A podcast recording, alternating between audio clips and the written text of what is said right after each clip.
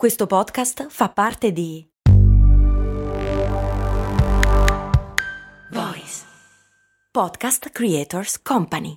Aspetta, devo fare la spesa, fermati qui all'MD. Ma è un discount. Eh, e quindi? E costa poco. Eh, e quindi? Vuol dire che vende cose che arrivano da chi? Ci sono prodotti italiani. Ah, e vabbè, ma vende tutti i prodotti fatti da chi? Da produttori seri che conosci anche tu. Ah, e allora perché è così conveniente? Buona domanda, ma puoi fare di meglio. E allora perché non ci sono mai andato? Ecco, bravo. Almeno provalo. Il russamento. Che non sapevi neanche che esisteva la parola russamento, perché hai sempre detto il russare. No, scherzo, mica tutti, però russamento esiste. Cose molto, cose molto, cose molto umane.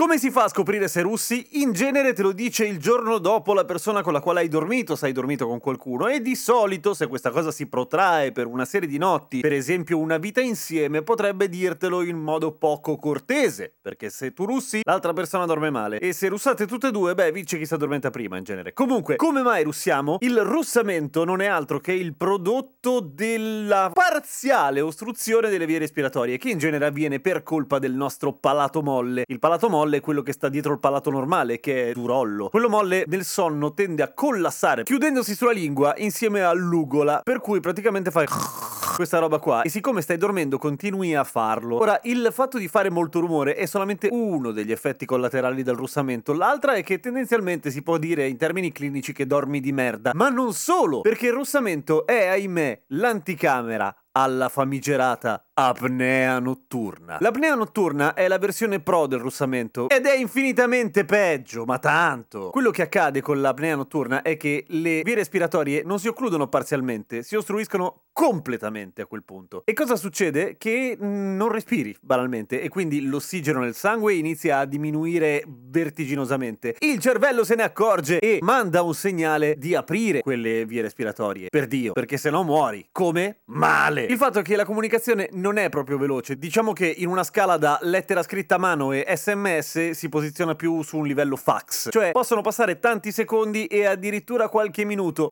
C'è un cane che ulula. Perché i cani ululano? L'abbiamo già fatto. Puntata 168. Comunque, dicevo, può passare un intervallo di tempo piuttosto lungo e in quell'intervallo di tempo cosa accade? Che il livello di ossigeno nel sangue continua a scendere. Ora, succede adesso una volta a notte, ma ci sono persone, i casi limite evidentemente, che riescono ad avere più di 100 apnee all'ora. 100 apnee all'ora significa che è come non dormire praticamente, anche se non sei in uno stato di coscienza, perché ovviamente tutto questo accade mentre stai dormendo. È come non dormire nel senso che ti svegli e non sei riposato per nulla. Nei casi più terribili di apnea notturna il sonno è così poco riposante che le persone eh, affette dall'apnea notturna di giorno possono addormentarsi anche in piedi. Giuro. L'ho visto succedere. La continua deprivazione di ossigeno nel sangue, prolungato nel tempo ovviamente, porta a una serie di problemi seri a livello cardiovascolare e non solo. Insomma, non è una roba da prendere sotto gamba, ok? Per cui se qualcuno vi dice il giorno dopo, ehi, fai dei rumori strani, che non è proprio un russamento, più un...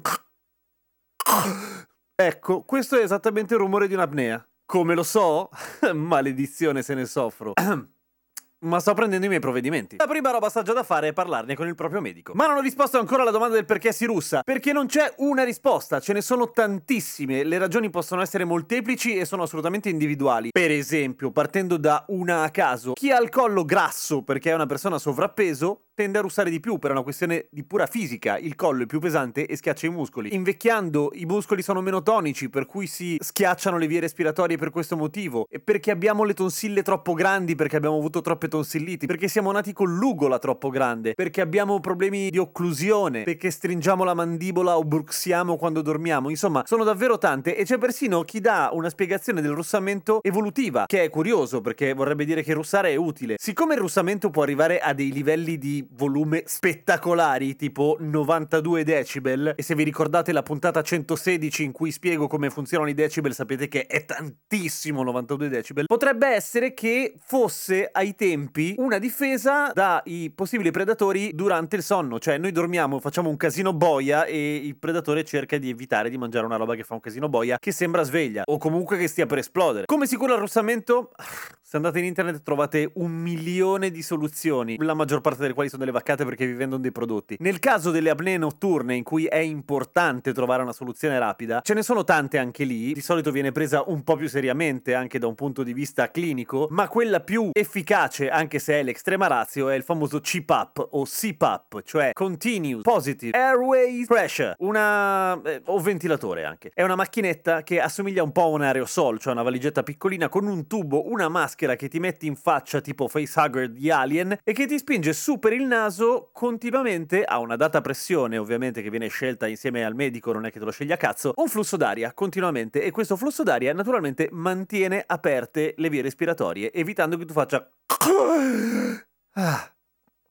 e che chi dorme con te ti mandi a fanculo il giorno dopo. A domani con cose molto umane!